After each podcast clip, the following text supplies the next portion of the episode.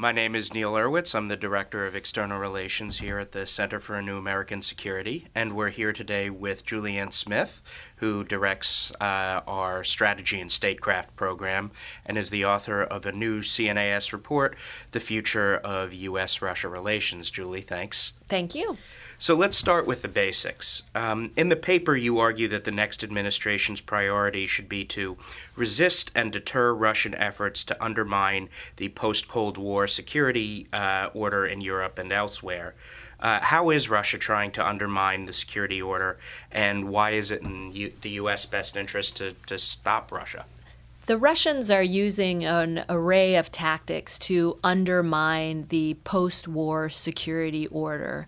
They are using things like energy coercion, they are issuing cyber attacks, they are creating strategic communications plans that essentially foment discord among Russian minorities in countries in Europe, such as the Baltic states.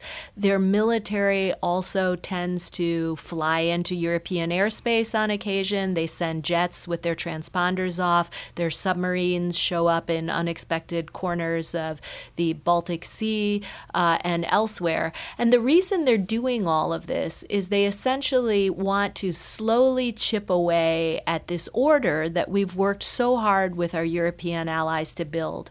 It's an order that's made up of a variety of institutions, institutions like the NATO alliance, the United Nations, the Organization for Security and Cooperation in Europe.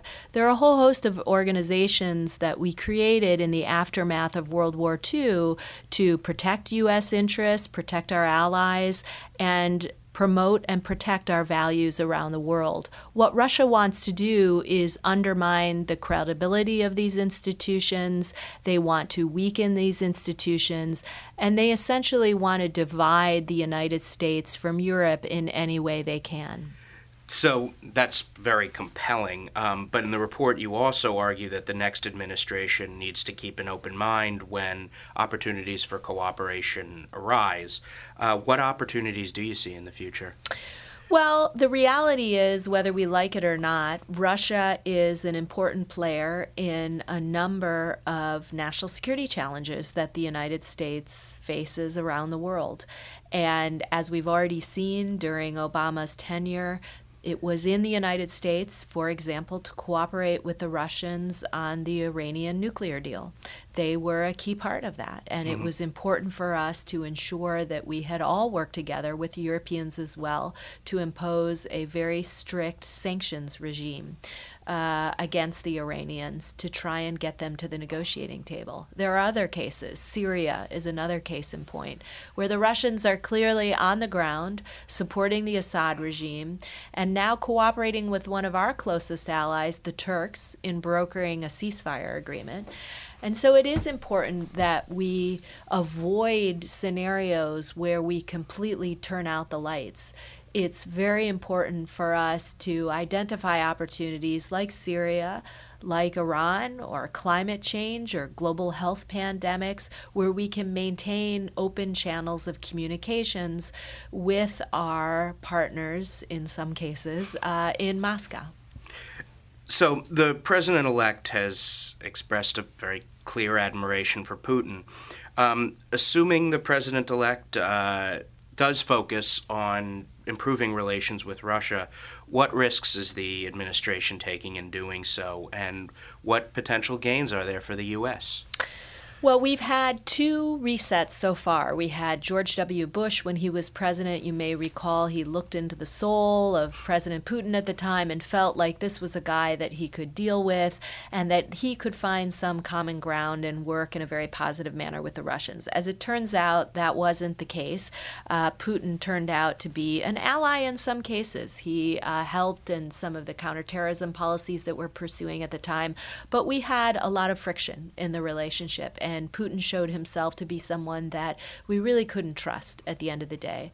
Uh, now, President Obama came into office and wanted to try his own reset, this time with President Medvedev. And they made a few inroads in the relationship, some important ones, New START, uh, major arms control agreement, uh, and they found other ways to cooperate. But once Putin returned to power in twenty twelve, I think we found Uh, the same old Putin to be uh, in power. And that was someone that gives you his word and then changes his mind overnight, turns out to be someone who's uh, undermining U S allies and U S interests and U S institutions. Uh, and now the question is, for the Trump administration, do they want to try a reset three point oh? I think we're seeing by the statements to date that Trump does have an interest in doing that. The risks associated with doing that is that we will learn the same lesson for the third time. And that is that Putin will show up in meetings and say all the right things and promise us the moon, and in the meantime be pursuing all sorts of acts of intimidation in his neighborhood and beyond that are essentially countering U S interests. And so I think the Trump administration should proceed with caution. They should not trade anything until they can verify that Putin is changing his behavior. I would maintain the very uh, robust defense and deterrence posture we are maintaining in Europe. Uh, and I would be very careful about lifting sanctions until we know and have evidence that Putin's motivated to change course on some of these policies, particularly vis-a-vis Ukraine. That's uh terrific, and thank you for the overview, um, and thank you for your insight.